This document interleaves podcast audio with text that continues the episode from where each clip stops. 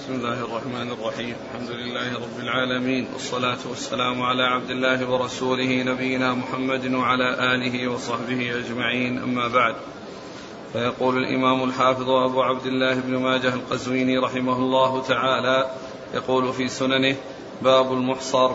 قال حدثنا أبو بكر بن أبي شيبة قال حدثنا يحيى بن سعيد وابن علية عن حجاج بن أبي عثمان قال حدثني يحيى بن أبي كثير قال حدثني عكرمة قال حدثني الحجاج بن عمرو الأنصاري رضي الله عنه أنه قال سمعت النبي صلى الله عليه وآله وسلم يقول من كسر أو عرج فقد حل وعليه حجة أخرى فحدثت به ابن عباس وأبا هريرة رضي الله عنهم فقالا صدق قال حدثنا سلمة بن شبيب قال حدثنا عبد الرزاق قال أنبأنا معمر عن يحيى بن أبي كثير عن عكرمة عن عبد الله بن رافع مولى أم سلمة قال سألت الحجاج بن عمرو رضي الله عنه عن حبس المحرم فقال قال رسول الله صلى الله عليه وسلم من كسر أو مرض أو عرج فقد حل وعليه الحج من قابل قال عكرمة فحدثت به ابن عباس وأبا هريرة رضي الله عنهما فقالا صدق. قال عبد الرزاق فوجدته في جزء هشام, هشام صاحب الدستوائي فأتيت به معمرا فقرأت فقرأ علي أو قرأت عليه. بسم الله الرحمن الرحيم. الحمد لله رب العالمين وصلى الله وسلم وبارك على عبده ورسوله نبينا محمد وعلى آله وأصحابه أجمعين. أما بعد فيقول الإمام ماجه باب المحصر. المحصر هو الذي آه، منع أو حصل له ما يمنعه من الوصول إلى الحج سواء بحصول يعني أمر منعه من مرض أو آه، كسر أو أو صد منع من الوصول إلى البيت. فإن فإنه إذا كان حصل منه اشتراط فإنه يتحلل ولا شيء عليه. إذا حبسني حابس محلي حيث حبستني فإنه يتحلل ولا شيء عليه كما جاء ذلك في حديث أو في قصة ضباعة بنت الزبير ابنة عم النبي صلى الله عليه وسلم. وأما إذا لم يحصل منه اشتراط فإن عليه فدية والفدية هي شاة أو أقلها شاة ويذبحها الإنسان في أي مكان حصل له الإعصار فيه. وفي أي مكان حصل له الإعصار فيه. قالوا وإذا كان الحج فرضا فإنه فإن الحج باق في ذمته.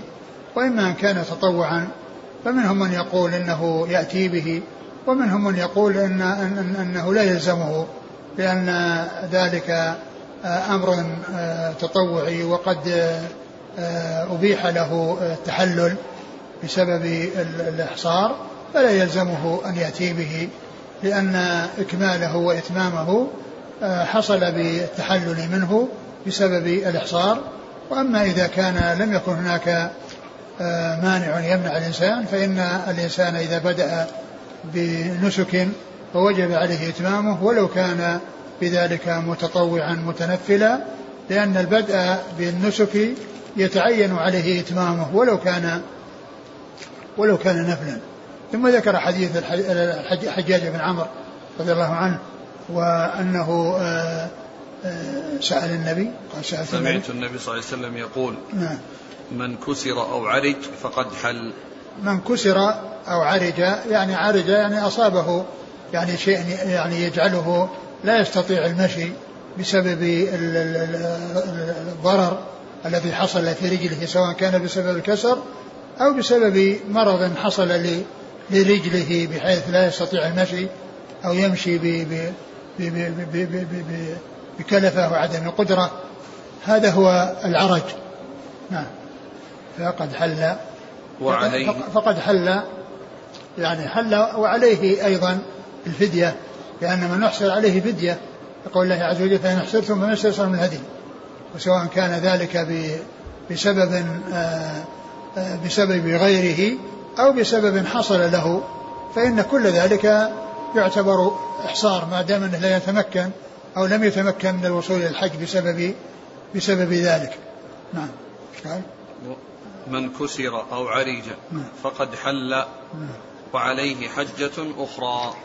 وعليه حجة أخرى. قيل أن هذا إذا كان أن أن أن, أن فرض فإن الحجة بقي في ذمته وإن كان ليس بفرض فالأولى في حقه أن يأتي بحجة أخرى وذلك ليس بلازم له لأنه منع وحيل بينه وبين التحلل بين الاتيان بالنسك فيتحلل منه ويعمل الفدية أو الهدي الذي يكون عليه وذلك في مكان الإحصار ثم يحلق رأسه.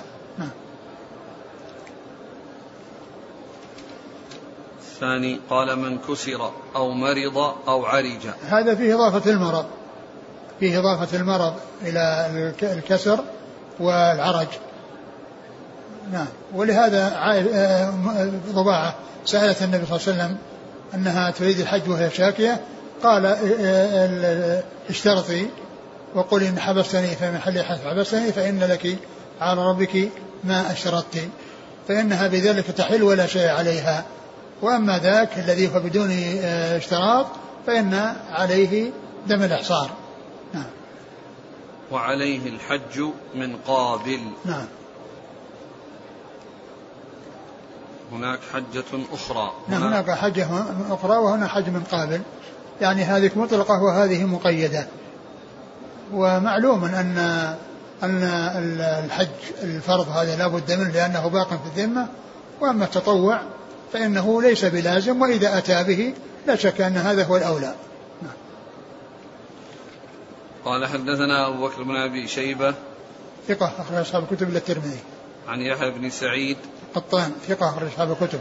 وابن علية هو إسماعيل بن إبراهيم بن علية ثقة أخرج أصحاب الكتب. عن حجاج بن أبي عثمان وهو؟ ثقة أخرج أصحاب الكتب. نعم. عن يحيى بن أبي كثير اليمامي وهو ثقة أخرج أصحاب الكتب. عن عكرمة ولا ابن عباس ثقة أخرج أصحاب الكتب. عن الحجاج بن عمرو. رضي الله عنه أخرج له. أصحاب السنن. نعم. قال فحدثت به ابن عباس وأبا هريرة فقال صدق.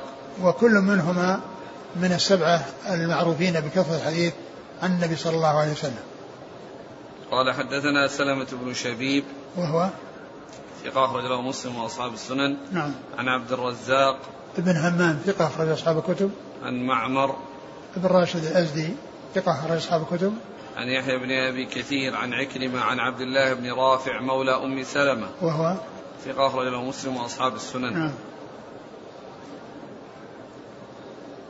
قال عبد الرزاق فوجدته في جزء هشام صاحب الدستوائي فأتيت به معمرا فقرأ علي أو قرأت عليه. يعني أن هذا الحديث وجده قال قال قال قال منه قال عبد الرزاق. قال عبد الرزاق فوجدته في جزء هشام نعم. صاحب الدستوائي. نعم. فأتيت به معمرا. نعم. فقرأته عليه أو قرأ عليه. نعم. قال رحمه الله تعالى باب فدية المحصر. قال حدثنا محمد بن بشار ومحمد بن الوليد. قال حدثنا محمد بن جعفر قال حدثنا شعبة عن عبد الرحمن بن الأصبهاني عن عبد الله بن معقل قال قعدت إلى كعب بن عجرة رضي الله عنه في المسجد فسألته عن هذه الآية ففدية من صيام أو صدقة أو نسك. قال كعب في أنزلت كان بي أذى من رأسي فحملت إلى رسول الله صلى الله عليه وسلم والقمل يتناثر على وجهي فقال ما كنت أرى الجهد بلغ بك ما أرى. أتجد شاه؟ قلت لا. قال فنزلت هذه الآية ففدية من صيام أو صدقة أو نسك. قال فالصوم ثلاثة أيام والصدقة على ستة مساكين لكل مسكين نصف صاع من طعام والنسك شاه. نعم. قال حدثنا عبد الرحمن بن إبراهيم قال حدثنا عبد الله بن نافع عن أسامة بن زيد عن محمد بن كعب عن كعب بن عجرة رضي الله عنه أنه قال أمرني النبي صلى الله عليه وآله وسلم حين آذاني القمل أن أحلق رأسي وأصوم ثلاثة أيام أو أطعم ستة مساكين وقد علم أن ليس عندي ما أنسك. ثم ذكر هذا الترجمة باب فدية في المحصر هنا يعني هذه الترجمة فيها حديثان يتعلقان بقصة كعب بن عجر رضي الله عنه وترخيص النبي صلى الله عليه وسلم بأن يحلق رأسه بسبب الأذى الذي حصل له من شعره وأمره وأن أن ينسك شاة أو يطعم ستة مساكين لكل مسكين نصف صاع أو يصوم ثلاثة أيام. وقد جاء ذلك مفصلا في السنة ومجملا في القرآن لأن الله عز وجل يقول ولا تعلقوا رؤوسكم قبل فمن كان منكم مريضا أو به أذى من رأسه ففدية من صيام أو صدقة أو نسك.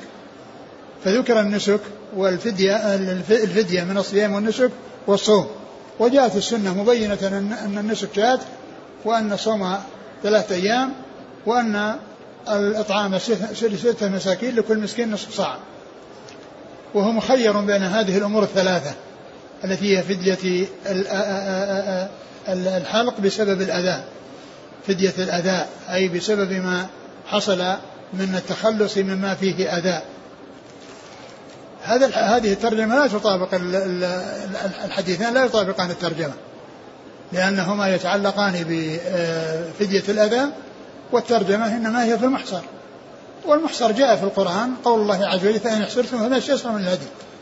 فإذا الفدية في الإحصار هي ما استيسر من الهدي وأقل الهدي شاة فأقل الهدي شاة هذا هو الذي الذي يطابق أو يناسب أو يتفق مع فدية الإحصار. وأما ما ذكره المصنف فإنه يتعلق بفدية الأذى وفي آه، النسخة أو نسخة السندي يعني آه، التي شرح عليها لأنه قال باب فدية المحصر والأذى فدية المحصر والأذى فإذا الحديثان يطابقان الثاني في هذه الترجمة التي هي ذكر الأذى يعني فدية المحصر والأذى لأن حديثي كعب حديثي كعب بن عجرة يتعلقان بفدية الأذى ولا علاقة لهما فدية بفدية الإحصار.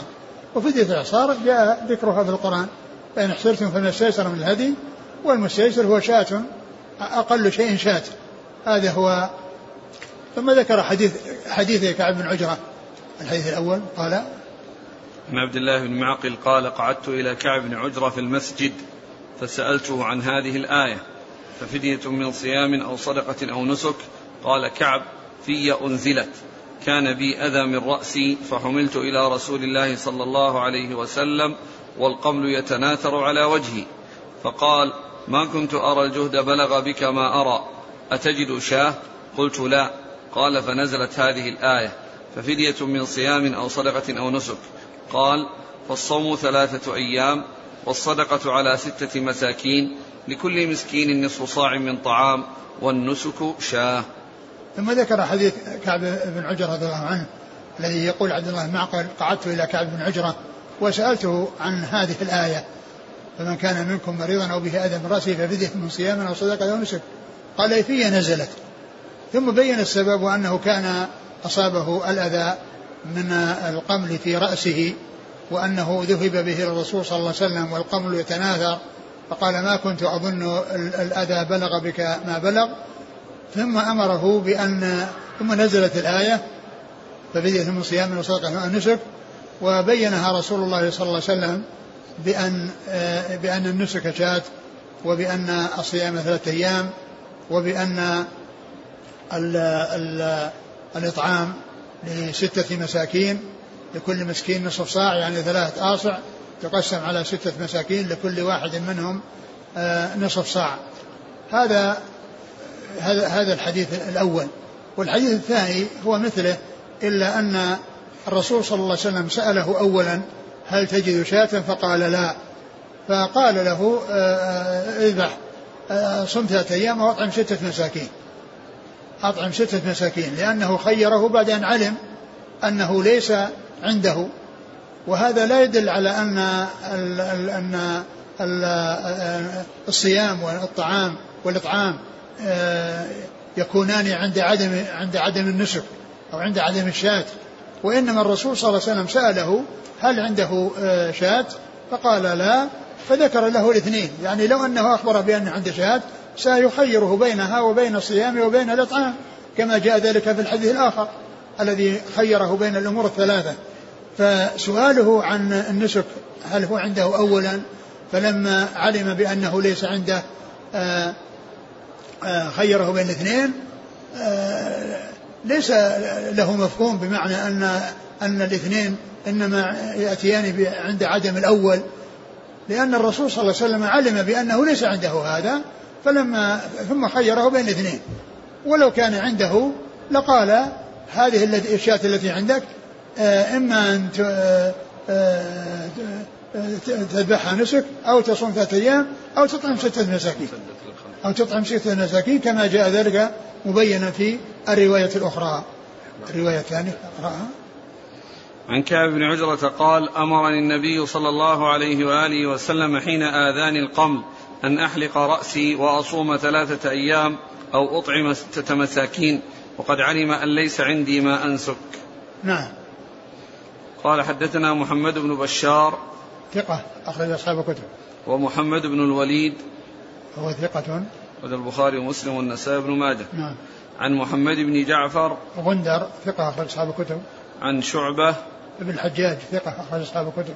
عن عبد الرحمن بن الأصبهاني. وهو. ثقة أخرج أصحاب الكتب. نعم. عن عبد الله بن معقل. وهو ثقة أخرج أصحاب الكتب نعم. عن كعب بن عجرة. رضي الله عنه أخرج أصحاب الكتب. قال حدثنا عبد الرحمن بن إبراهيم. هو الملقب دحيم ثقة هذه البخاري وأبو داود والنسائي وابن ماجه. عن عبد الله بن نافع. وهو ثقة في حفظه لين أخرج البخاري المفرد ومسلم وأصحاب السنن. نعم. عن أسامة بن زيد. الليثي وهو صدوق يهم أخرج البخاري تعليقا ومسلم وأصحاب السنن. نعم. عن محمد بن كعب. وهو ثقة أخرج أصحاب الكتب نعم. عن كعب بن عجرة. نعم.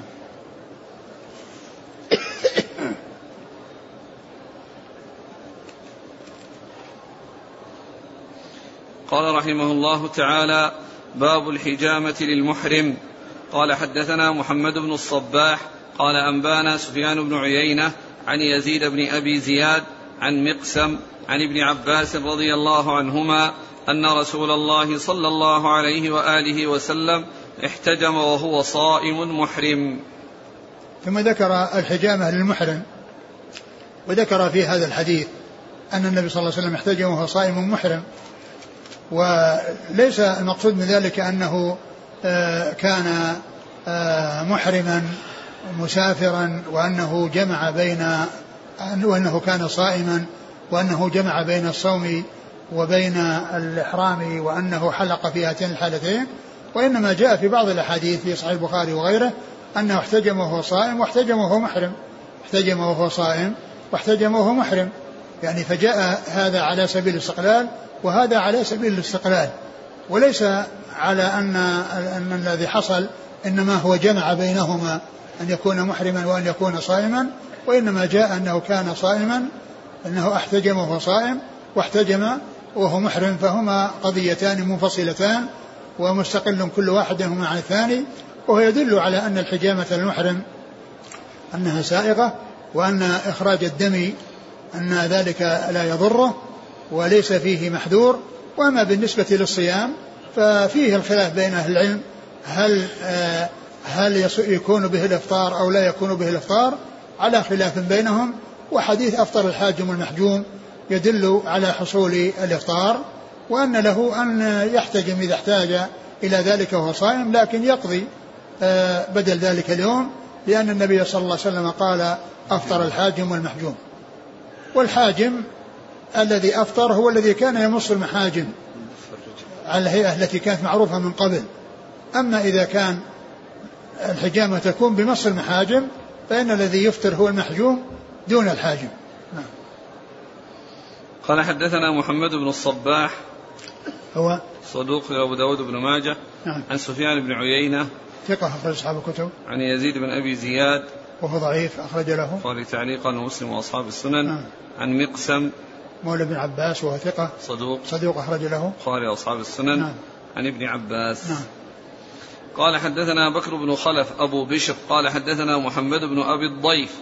عن ابن خثيم عن أبي الزبير عن جابر رضي الله عنه أن النبي صلى الله عليه وآله وسلم احتجم وهو محرم عن رهصة أخذته ثم ذكر هذا الحديث عن جابر رضي الله عنه أن النبي صلى الله عليه وسلم احتجم وهو محرم عن رخصة أخذته. والرخصة الرخصة هي يعني آه، شيء يحصل في أسفل القدم بسبب وطئ على حصى أو ما إلى ذلك. فيكون آه، يصير فيه آه، جزء يتألم بالإنسان إذا وطئ على إذا وطئ على شيء صلب فإنه يتضرر بسبب هذه الرهصة التي تكون في أسفل قدمه. فهذا الحديث يدل على أن النبي صلى الله عليه وسلم احتجم يعني بسبب يعني هذه الرهصة أو من أجل هذه الرهصة التي حصلت في قدمه صلى الله عليه وسلم. نعم. قال حدثنا بكر بن خلف. هو صدوق البخاري تعليقا وأبو داود بن ماجه. نعم. عن محمد بن أبي الضيف. وهو مستور أخرج له ابن ماجه. نعم. عن ابن خثيم. هو صدوق البخاري تعليقا ومسلم وأصحاب السنن. نعم. عن أبي الزبير. محمد بن مسلم منتظر الصدوق أخرج أصحاب الكتب. عن جابر. نعم. قال رحمه الله تعالى باب ما يدهن به المحرم. قال حدثنا علي بن محمد قال حدثنا وكيع قال حدثنا حماد بن سلمة عن فرقد السبخي عن سعيد بن جبير عن ابن عمر رضي الله عنهما أن النبي صلى الله عليه وآله وسلم كان يدهن رأسه بالزيت وهو محرم غير المق... غير المقتت. المقتت. غير المقتت. ثم ذكر آه، باب ما يدهن به المحرم. باب ما يدهن به المحرم. المحرم لا يدهن بشيء فيه طيب لأن الطيب غير سائغ في حال الإحرام. غير سائغ الإنسان لا يمس الطيب ولا يتطيب ولا يستعمل أي شيء فيه طيب في حال إحرامه. و آه وأما آه الادهان يعني بالزيت وهو, وهو, وهو لم يكن آه خلط بطين بطيب أو صار معه طيب أو طبخ معه طيب. فإن الأولى ألا يفعل لأن ذلك ينافي آه، آه، يعني الشعث وينافي كون الإنسان يعني آه، يكون شعثا في حال حجه لا يكون يعني متنعما يعني مترفها. وأورد هذا الحديث أن النبي صلى الله عليه وسلم كان يدهن بالزيت غير المقتت يعني غير الذي خلط بطيب أو طبخ معه شيء يعني يجعل رائحته طيبة. وهذا الحديث غير صحيح غير ثابت أن النبي صلى الله عليه وسلم كان يدهن بالزيت. وإنما فيه يعني فرقد السبخي سبخي هذا فهو علته فهو غير ثابت عن رسول الله عليه الصلاة والسلام. ومطلق يعني كونه يعني يدهن. ومعلوم أنه صلى الله عليه وسلم كان يعني في حجة الوداع كان يلبد شعره ويلبد رأسه لأنه سيمكث مدة طويلة يعني في حال في حال سفره إلى أن يبلغ الهدي محله يوم العيد ويبلغ ذلك في مدة نصف شهر تقريبا آه، في مدة نصف شهر. فكان يلبده والادهان يعني كما هو معلوم ينافي التلبيد. فإذا لم يثبت أن النبي صلى الله عليه وسلم كان يدهن وهو محرم عليه الصلاة والسلام. والحديث آه، الذي آه، ساقه المصنف غير صحيح. نعم. قال حدثنا علي بن محمد. الطنافسي ثقة أخرج أصحاب أخرجه البخاري النسائي في مسجد علي وابن ماجه.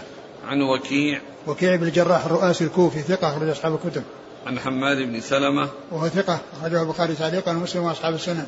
عن فرقد السبخي وهو صديق صدوق لين الحديث كثير الخطأ. نعم. البخاري أخرج له الترمذي وابن ماجه. نعم. عن سعيد بن جبير. ثقة أخرج أصحاب الكتب. عن ابن عمر. نعم. قال رحمه الله تعالى باب المحرم يموت. قال حدثنا علي بن محمد قال حدثنا وكيع قال حدثنا سفيان.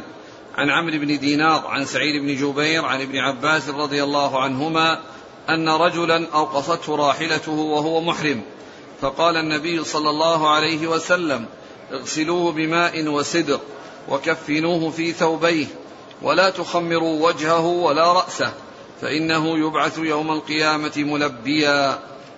ثم ذكر هذه الترجمة باب المحرم يموت الذي يموت وهو محرم فإنه يبقى على إحرامه ويعامل معاملة المحرم يعامل معاملة المحرم وذلك بأن يكفن في ثيابه ولا يغطى رأسه ووجهه ولا يمس طيب كما أن المحرم لا يغطى وجهه ورأسه ولا يمس طيب ولا يلبس مخيط فإنه يكفن في ثيابه الذي هو الإزار والرداء الإزار والرداء الذي كان عليه يعني ثياب الإحرام. يكفن في ثيابه يعني ثياب الإحرام التي عليه. ف آه، فلا ولا يغطى رأسه ووجهه ولا يمس طيب كما هو شأن المحرم. ولا يلبس مخيط كما هو شأن المحرم. لا لا يلبس يعني شيء من المخيط ولا آه، يغطى رأسه ووجهه ولا يطيب لأنه يعاملة من هو محرم. ولهذا النبي صلى الله عليه وسلم قال إنه يبعث يوم القيامة ملبيا. فإنه يبعث يوم القيامة ملبيا يعني أنه باق على إحرامه فيعامل معاملة المحرم ولا يعامل معاملة غير المحرم. بعض أهل العلم قال إنه إذا مات يعني آه، انتهى إحرامه ولكن هذا يخالف هذا الحديث الصحيح الذي فيه أمر النبي صلى الله عليه وسلم بتكفينه في ثيابه وأن لا يغطى وجهه رأسه وأن آه وأن لا يمس بطيب وأنه يغسل بماء وسدر كما يعني يغسل الميت يعني بالشيء الذي ينظفه لكن لا يصير معه طيب ولا يستعمل معه الطيب معه. ولكن كونه ينظف بالماء والسدر يعني الشيء الذي ليس فيه طيب كذلك الصابون الذي ليس فيه طيب فإن فإن التنظيف مطلوب. التنظيف مطلوب للميت ولكن لا يستعمل الطيب في حقه كما أنه لا يستعمل لا يستعمله هو في حياته فلا يستعمل معه أو يعني آه، يعامل به أو يغسل به أو يوضع عليه بعد بعد وفاته. أعيد الحديث. قال أن رجلا أوقصته راحلته أوقصته راحلته يعني كان على راحلته فسقط منها وانكسرت عنقه. فسقط منها وانكسرت عنقه ومات. فأمر النبي صلى الله عليه وسلم فأمر. فقال صلى الله عليه وسلم اغسلوه بماء وسدر يعني كما يغسل الموتى بالأشياء التي فيها التنظيف. نعم. وكفنوه في ثوبيه. نعم. ولا تخمروا وجهه ولا رأسه. نعم. فإنه يبعث يوم القيامة ملبيا. وجاء أيضا أنه لا يمس طيب. نعم. قال حدثنا علي بن محمد عن وكيع عن سفيان سفيان الثوري ثقة أخرج أصحاب الكتب. عن عمرو بن دينار. وثقة أخرج أصحاب الكتب. عن سعيد بن جبير عن ابن عباس. نعم. قال حدثنا علي بن محمد قال حدثنا وكيع قال حدثنا شعبة عن أبي بشر. عن سعيد بن جبير عن ابن عباس رضي الله عنهما مثله إلا أنه قال أعقصته راحلته وقال لا تقربوه طيبا فإنه يبعث يوم القيامة ملبيا. وهذا فيه يعني ذكر يعني الزيادة على ما تقدم أنه لا يقرب طيب يعني لا يستعمل الطيب. يعني في الأمور الثلاثة كلها يعني يمنع منها المحرم الذي مات ويعني وهو محرم فإنه لا فإنه لا لا يلبس مخيط وإنما يكفن في ثوبه وأيضا لا يغطى وجهه ووجهه كما هو شأن المحرم. وهذا أيضا أنه لا يمس طيب أو لا يقرب الطيب منه. يعني معناه أنه لا يستعمل في حقه الطيب. لأن لأن المحرم الحي لا يستعمله فكذلك لا يستعمل معه في حال موته. نعم. قال حدثنا علي بن محمد عن وكيع عن شعبة عن أبي بشر. هو جعفر بن إياس بن أبي وحشية. ثقة أخرج أصحاب الكتب. عن سعيد بن جبير عن ابن عباس. نعم.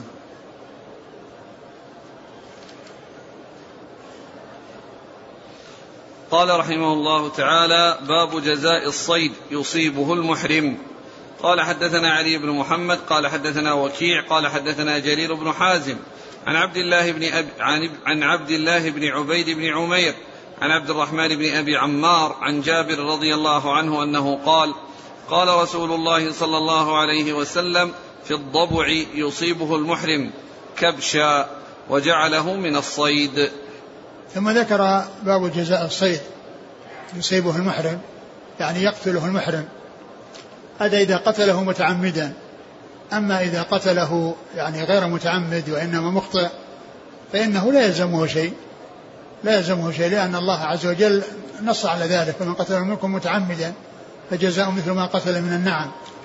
فإذا كان له مثل فإن مثل من من من من النعم فإنه آه، فديته مثله مثل ما جاء في هذا الحديث الذي أورده المصنف أن الضبع آه، لما قضى بأن بأنه فديته آه، أنه شاء كبش وأنه صيد. أنه صيد يعني أنه من جملة الصيد الذي يكون في فدية للمحرم إذا قتله وأنه يجوز أكله. الذي هو الضبع كما جاء في الحديث عن النبي صلى الله عليه وسلم وأنه صيد وأن فيه كما جاء في الحديث الفدية إذا قتله المحرم يعني وذلك بأن يكون متعمدا كما جاء في القرآن. ف لأنه لأن الكبش أو أنه مماثل للكبش. نعم. أعيد الحديث. قال رسول الله صلى الله عليه وسلم في الضبع يصيبه المحرم كبشا وجعله من الصيد. نعم جعله من الصيد يعني أنه صيد والصيد آه، له فدية وإذا كان مثليا فإنه يكون مثله وإذا لم يكن مثليا فإنه يقوم ويعني آه، آه، وقيمته يعني عن كل مقدار نصف صاع يعني يعني صدى طعام يطعم وإلا فإنه يصوم عن كل مسكين يعني يوما عدد المساكين الذين توزع عليهم الطعام. نعم. قال حدثنا علي بن محمد عن وكيع عن جرير بن حازم. جرير بن حازم ثقة أخرج أصحاب الكتب. عن عبد الله بن عبيد بن عمير هو ثقة رجل مسلم وأصحاب السنن. نعم. عن عبد الرحمن بن أبي عمار. وهو ثقة رجل مسلم وأصحاب السنن. نعم. عن جابر. نعم. قال حدثنا محمد بن موسى القطان الواسطي. قال حدثنا يزيد بن موهب. قال حدثنا مروان بن معاوية الفزاري. قال حدثنا علي بن عبد العزيز. قال حدثنا حسين المعلم. عن أبي المهزم. عن أبي هريرة رضي الله عنه. أن رسول الله صلى الله عليه وسلم قال في بيض النعام يصيبه المحرم ثمنه. ثم ذكر هذا الحديث فيما يتعلق ببيض النعام يصيب المحرم قال عليه ثمنه عليه ثمنه. وهذا الحديث فيه أبو المهزم وهو ضعيف فهو غير صحيح وغير ثابت عن رسول الله صلى الله عليه وسلم. قال حدثنا محمد بن موسى القطان الواسطي. هو؟ صدوق البخاري ومسلم وابن ماجه. نعم. عن يزيد بن موهب. وهو؟ ثقة أبو داود النسائي بن ماجه. نعم. عن مروان بن معاوية الفزاري. وهو؟ ثقة أصحاب الكتب. نعم. عن علي بن عبد العزيز. وهو؟ صدوق له النسائي بن ماجه. نعم. عن حسين المعلم. ثقة أخرج أصحاب الكتب. عن أبي المهزم. وهو؟ متروك رجل أبو داود والترمذي وابن ماجه. نعم. عن أبي هريرة. نعم. قال رحمه الله تعالى باب ما يقتل ما ما باب ما يقتل يقتل المحرم. قال حدثنا أبو بكر بن أبي شيبة ومحمد بن بشار ومحمد بن المثنى ومحمد بن الوليد. قالوا حدثنا محمد بن جعفر. قال حدثنا شعبة. قال سمعت قتادة يحدث عن سعيد بن المسيب عن عائشة أن النبي صلى الله عليه وآله وسلم قال خمس فواسق يقتلن في الحل والحرم الحية والغراب الأبقع والفأرة والكلب العقور والحدأة. ثم ذكر باب ما يقتله المحرم في الحل والحرم يعني سواء كان يعني محرما في داخل الحرم وفي خارج الحرم ما دام أنه محرم. فإنه يمتنع من قتل هذه الخمس التي هي الحية والحدأة والكلب العقور والغراب و والفأرة. والفأرة. هذه الخمس التي وصفت في بعض الأحاديث أنها فواسق. يعني هنا قال فواسق في الحديث. خمس فواسق. نعم وصفت بأنها خمس فواسق. يعني متصفة بالفسق فهذه تقتل ابتداء. إذا رآها الإنسان فإنه يقتلها ويجوز له قتلها. وأما غيرها فإذا كان مؤذيا أو يعني يحصل أذى آه، منه على أحد فإن لمن حصل له الأذى آه، منه يقتله. إذا حصل له الأذى وإذا لم يحصل له الأذى فإنه يتركه. إذا لم يحصل له الأذى فإنه يتركه. وأما هذه الخمس فقد جاء التنصيص في الحديث على قتلها في الحل والحرم وأن المحرم يقتلها وهو محرم سواء كان في الحل أو في الحرم. ومعلوم أن قتلها أيضا من غير المحرم يعني بسبب ضررها أن ذلك سائر. نعم. قال حدثنا أبو بكر بن أبي شيبة نعم. ومحمد بن بشار ومحمد بن المثنى. محمد بن المثنى العنزي أبو موسى ثقة أخرج أصحاب الكتب. ومحمد بن بشار ومحمد بن المثنى آه، من شيوخ من شيوخ أصحاب الكتب الستة. وقد مات في سنة واحدة. وهي سنة 52 و200 أي قبل وفاة البخاري بأربع سنوات وهما من صغار شيوخ البخاري وهما شيخان لأصحاب الكتب آه، الستة. آه. ومحمد بن الوليد عن محمد بن جعفر عن شعبة عن قتادة. قتادة من دعامة السدوسي البصري ثقة أخرج أصحاب الكتب. عن سعيد بن المسيب عن عائشة. سعيد المسيب ثقة فقيه أحد فقهاء المدينة السبعة. في عصر التابعين أخرج أصحاب الكتب. قال حدثنا علي بن محمد قال حدثنا عبد الله بن نمير عن عبيد الله عن نافع عن ابن عمر رضي الله عنهما أنه قال قال رسول الله صلى الله عليه وعلى آله وسلم خمس من الدواب لا جناح على من قتلهن أو قال في قتلهن وهو حرام العقرب والغراب والحديا والحديات والفأرة والكلب العقور.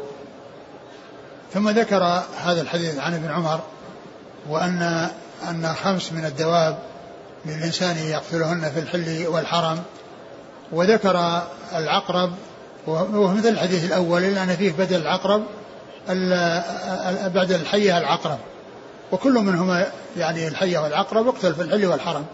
نعم.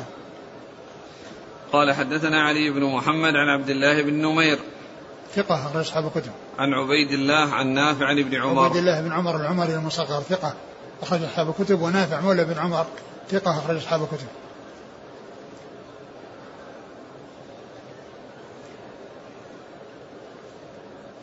قال حدثنا أبو كريب قال حدثنا محمد بن فضيل عن يزيد بن أبي زياد عن ابن أبي أنعم عن أبي سعيد رضي الله عنه عن النبي صلى الله عليه وسلم أنه قال يقتل المحرم الحية والعقرب والسبع العادي والكلب العقور والفأرة الفويسقة.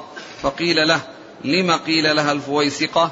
قال لأن رسول الله صلى الله عليه وسلم استيقظ لها وقد أخذت الفتيلة لتحرق بها البيت. ثم ذكر هذا الحديث أن أن أن المحرم يقتل يعني هذه التي هي هي خمس أو أربعة في الحديث. الحية والعقرب والسبع العادي والكلب العقور والفأرة. نعم خمسة. إلا أن الكلب العقور والسبع العادي يعني آه، متقاربة. يعني آه، السبع والكلب العقور هو يشمل كل يعني حيوان مفترس. ليس خاصا بالكلب المعروف المشهور الذي يعني يصير عقور ويصير فيه كلب ويصير يعني فيه ضرر وإنما يعني يراد به في اللغة كل مفترس ويدخل في ذلك الذئب ويدخل في ذلك الأسد ويدخل في ذلك الأشياء المفترسة وأنه ليس الأمر مقصورا على ما يطلق عليه اسم كلب والذي اشتهر بهذا الاسم فإن السباع كلها داخلة تحت هذا المسمى الذي هو الكلب العقور. آه، آه، لأن وصف العقر هو المعتبر. وإلا, وإلا فإنه إذا كان الكلب يعني غير عقور فإنه لا يقتل. نعم.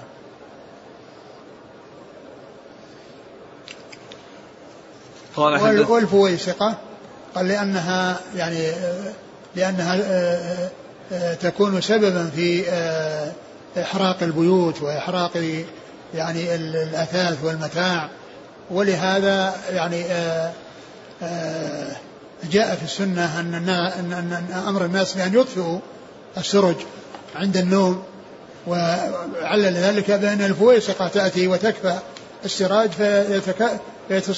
فيكون ذلك سببا يعني في آه، آه، الاحتراق الذي يكون في المنزل وقد كان قبل ذلك يعني يجعلون الزيت يعني في وعاء وتكون فيه فتيلة ويشعل طرف الفتيلة فإذا يعني كفئ يعني هذا الوعاء أو الذي فيه الزيت مع أن الفتيلة في أعلاه مشتعلة فإنه يشتعل آه تشتعل الأشياء التي تقع عليها الفتيلة. فتكون الفويسقة التي هي الفأرة تتسبب فلهذا جاءت السنة عن رسول الله صلى الله عليه وسلم بأن الناس يطفئون السرج يعني حتى لا تزل الفويسقة وتكون سببا في آه، إحراق البيت على أهله. نعم. قال حدثنا أبو كريب. محمد بن العلاء بن كريب وهو ثقة أخرج أصحاب الكتب وهو شيخ لأصحاب الكتب. عن محمد بن فضيل. ابن غزوان وهو صدوق أخرج أصحاب الكتب.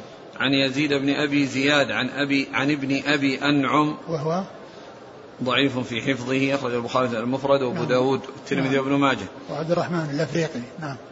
عن ويزيد بن أبي زياد مر ذكره أنه ضعيف. نعم.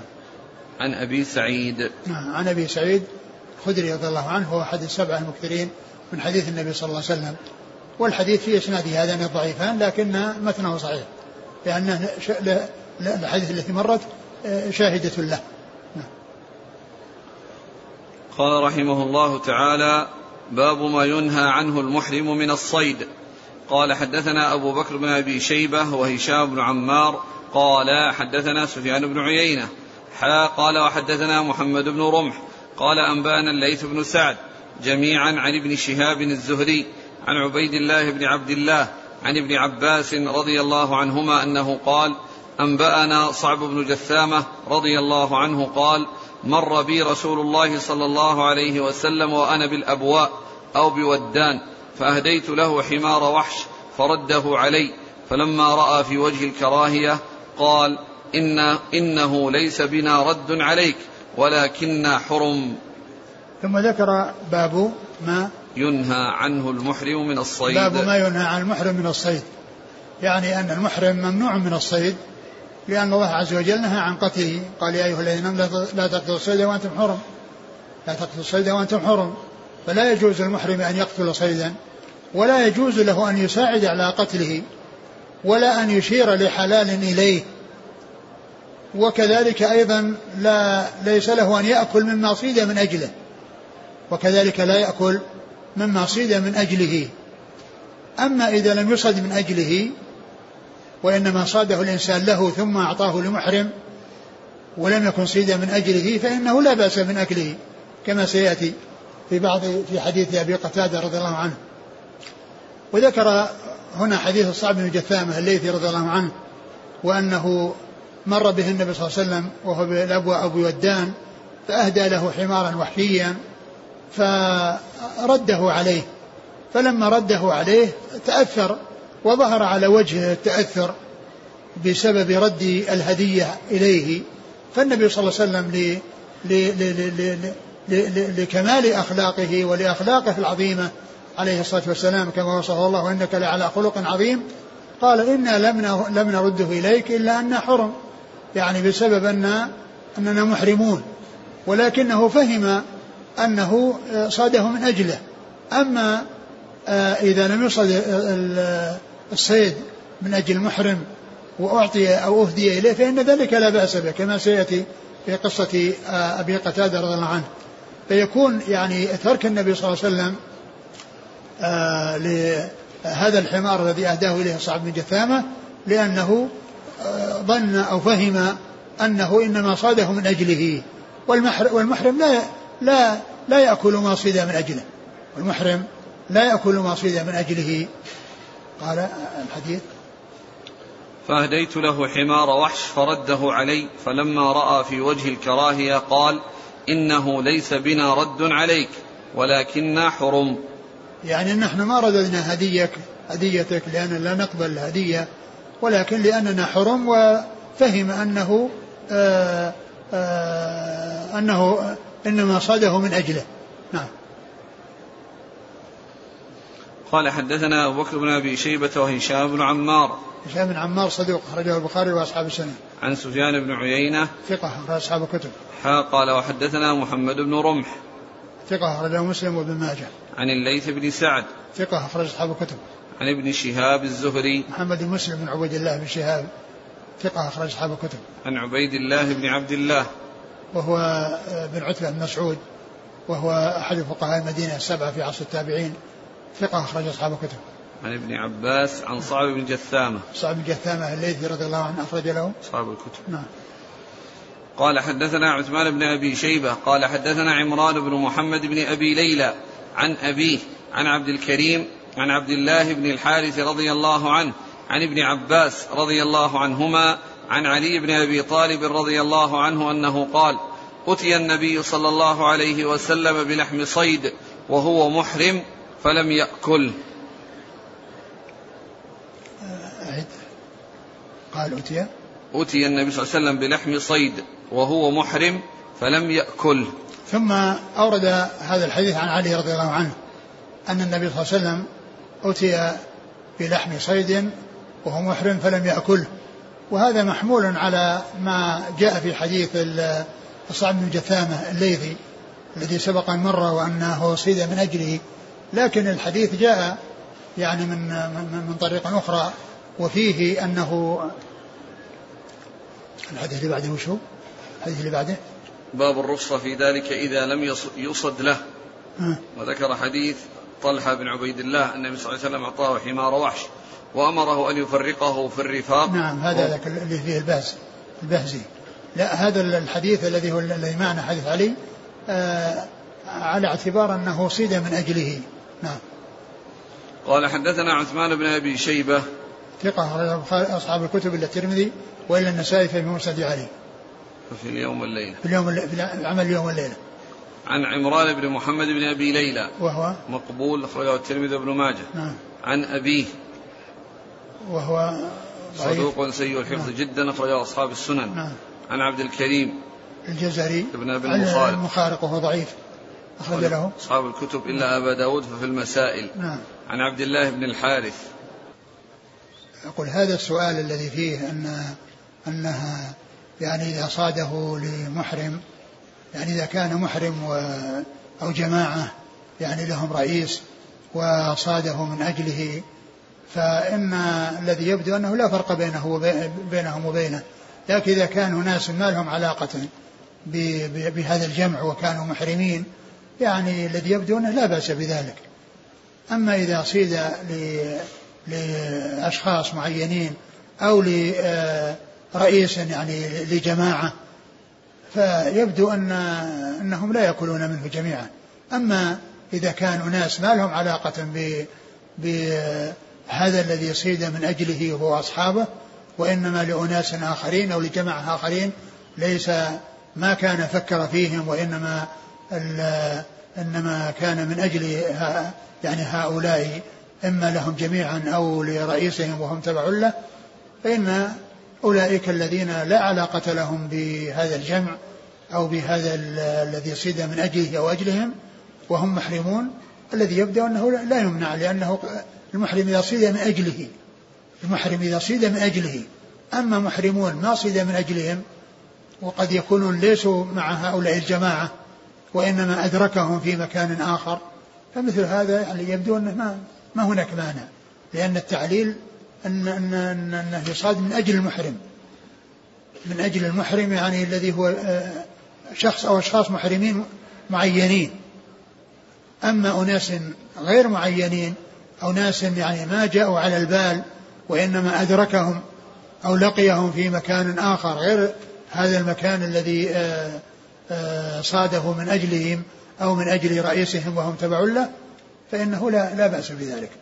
في حق هؤلاء الذين آه، ما جاءوا على باله عند عند عند صيده وأنه إنما صاده لهذا الشخص أو لهؤلاء الأشخاص فغير هؤلاء لا يدخلون في المنع. نعم. السندي يقول لما قال زمن الحديبية قال بهذا تبين أن تركه الإحرام ومجاوزته الميقات بلا إحرام كأنه قبل أن تقدر المواقيت فإن تقدير المواقيت كان في سنة حجة الوداع كما روي عن أحمد. ما أدري يعني الرسول صلى الله عليه وسلم منين أحرم؟ بينما في إنجاز الحاجة له أوجه أخرى ذكرها. نكمل باب تقليد البدن ولا نقف؟ لا نقف هذا آخر الحديث إيه؟ والله تعالى أعلم وصلى الله وسلم وبارك على عبده ورسوله نبينا محمد وعلى آله وأصحابه أجمعين جزاكم الله خيرا وبارك الله فيكم همكم الله الصواب ووفقكم للحق نفعنا الله ما سمعنا وغفر الله لنا ولكم وللمسلمين أجمعين آمين. في إنجاز الحاجة هنا. إيش يقول؟ يقول قال الحافظ وأن أبا قتادة استمر حلالا لأنه إما لم يجاوز الميقات وإما لم يقصد العمرة. يرتفع الإشكال الذي ذكره أبو بكر الأثرم قال كنت أسمع أصحابنا يتعجبون من هذا الحديث يقولون كيف جاز لأبي قتادة أن يجاوز الميقات وهو غير محرم؟ ولا يدرون ما وجهه. ما وجهه؟ ما وجهه. ما وجهه؟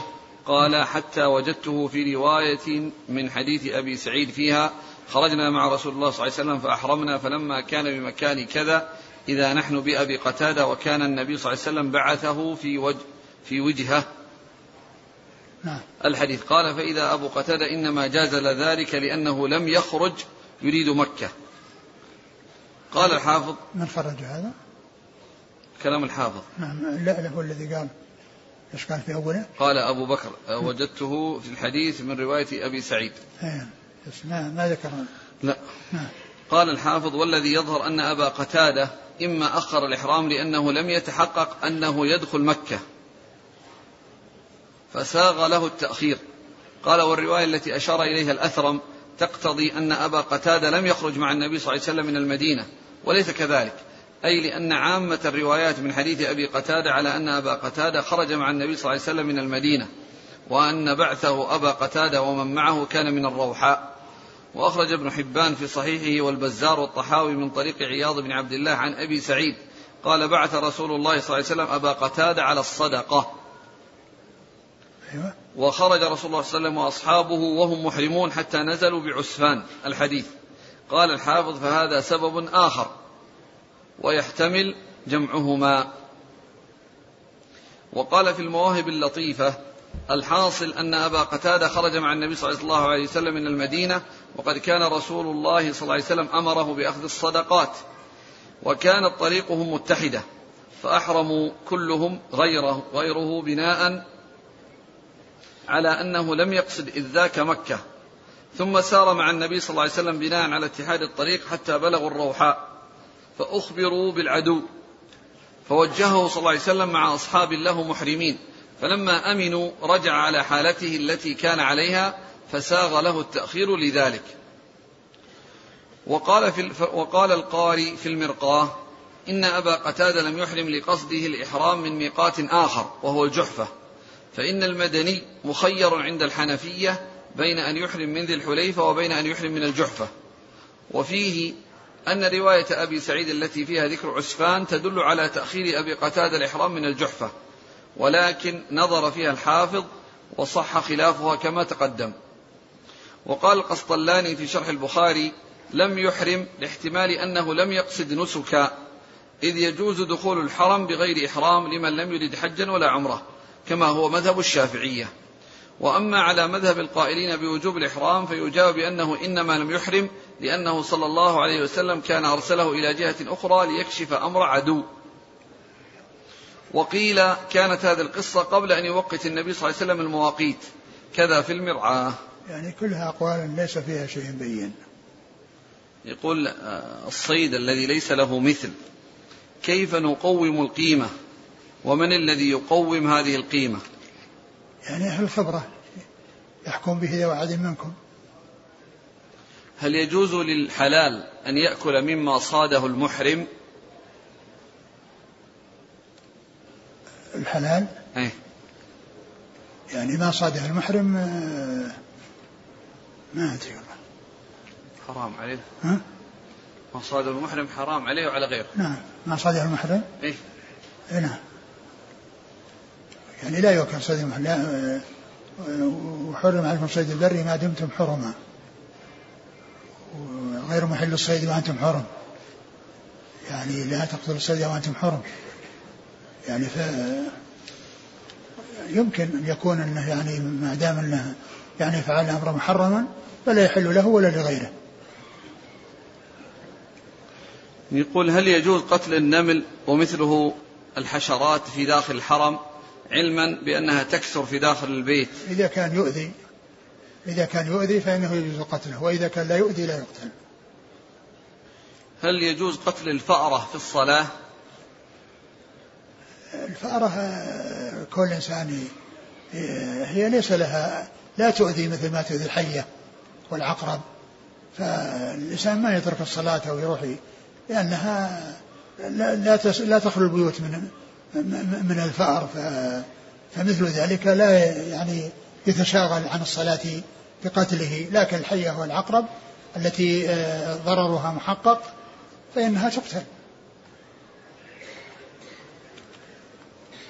هل يقاس على الخمس الدواب الفواسق غيرهن بجامع الفسق؟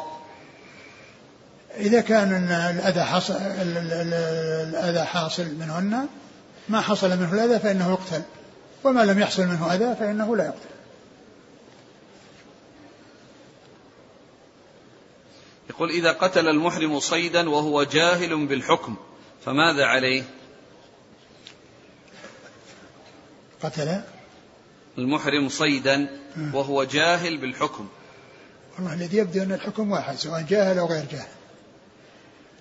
وإنما الشيء الذي يعني إذا كان يعني خطأ قتل خطأ هذا معفو عنه. لأن الله قال من قتله منكم متعمدا. أما إذا قتله متعمد ولكنه يعني لا يعرف الحكم فالذي يبدو أنه يعني التعمد حاصل. يعني سواء كان جاهلا أو عالما.